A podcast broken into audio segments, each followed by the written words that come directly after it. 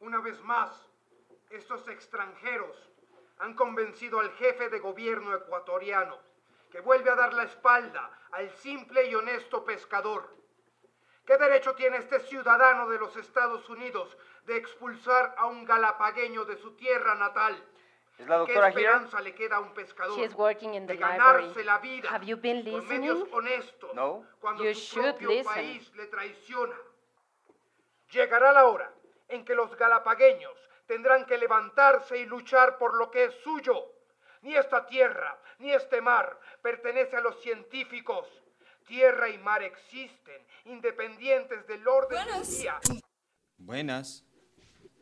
What's Mendoza ranting about today? You, me. People like you. What do you mean, people like me? He says you had no right to throw the pepineros off their island. Fernandina is not their island, it's part of the national park. He says the new catch limits will put the fishermen out of business. The catch limits protect the. If the fishermen take a little each year, they can fish forever. If they clean the place I'm out. only telling you what he says. Gonzalo, were you able to fix my hair dryer? No, Oh well. Can I buy a new one in town? I already did. Oh, thank you. Where is it? In the breeding center. The breeding. A reliable source of heat. They are cheap and easy to get. If there is if a, power surge comes, we just replace it. Brilliant. You're brilliant. De nada. Gonzalo, how's your cousin doing? My cousin. Since we shut down the fishery on Isabella. I have not talked with him lately. All I know is he's not working. Excuse me. You think he feels responsible? He has betrayed his family. If he had said nothing, he would have betrayed the research station. The research station is not his family. So, do you agree with Mendoza then? You don't want my opinion. Yes, I do. Ah, I wonder sometimes how the gringos always get to decide who belongs here and who doesn't. That's not what I'm doing. Tourists can stay, but fishermen cannot. Tortoises are good, but goats have to go. Iguanas, fine, but not green lizards. Anna, On these islands, we are all immigrants people and animals. No one was here when these islands were formed. how many would be here now if it weren't for a gringo named Charles Darwin? But who is Darwin to us? Who's Darwin? He's not a god like he is to you. We already have a god. To us, Charles Darwin is just another Englishman who came and took what he wanted and went home. Look, I, I'm not trying to be some kind of ecological bouncer. The fact is, tortoises can't compete with goats. Then let them evolve so they can survive better. It's not that simple. If iguanas can come here and learn how to swim, why cannot the tortoises also adapt? Well, they might, but only very slowly. They should do it faster. It's not a decision. It's. We can change our behaviors, but that doesn't change our physiology. If it did, after being circumcised for thousands of years, Jewish boys wouldn't grow foreskins anymore. four skins? No, no, no. It's tri- never mind.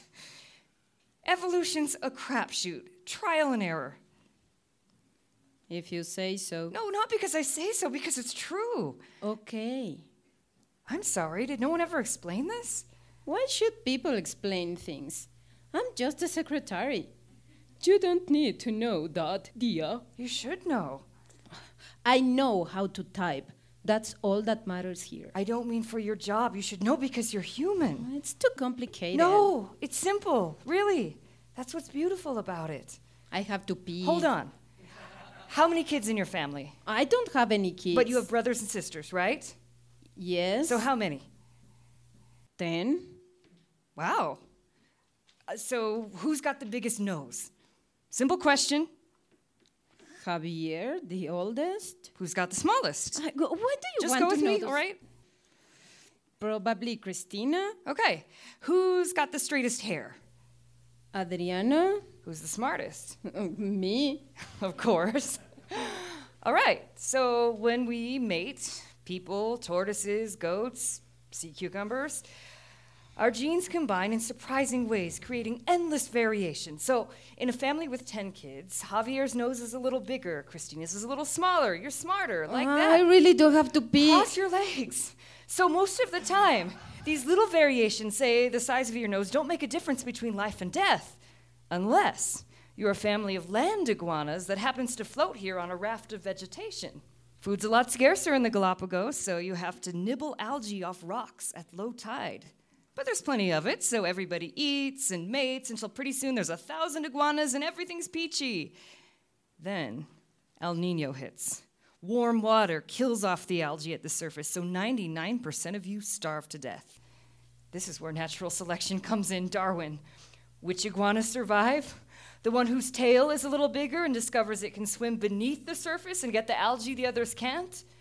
The one whose claws are a little sharper and nose a little shorter, allowing it to cling to the rocks and nibble closer.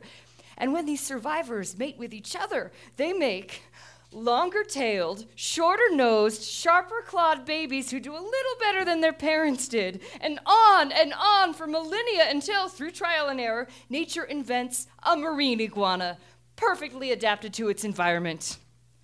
That's evolution. Can I pee now?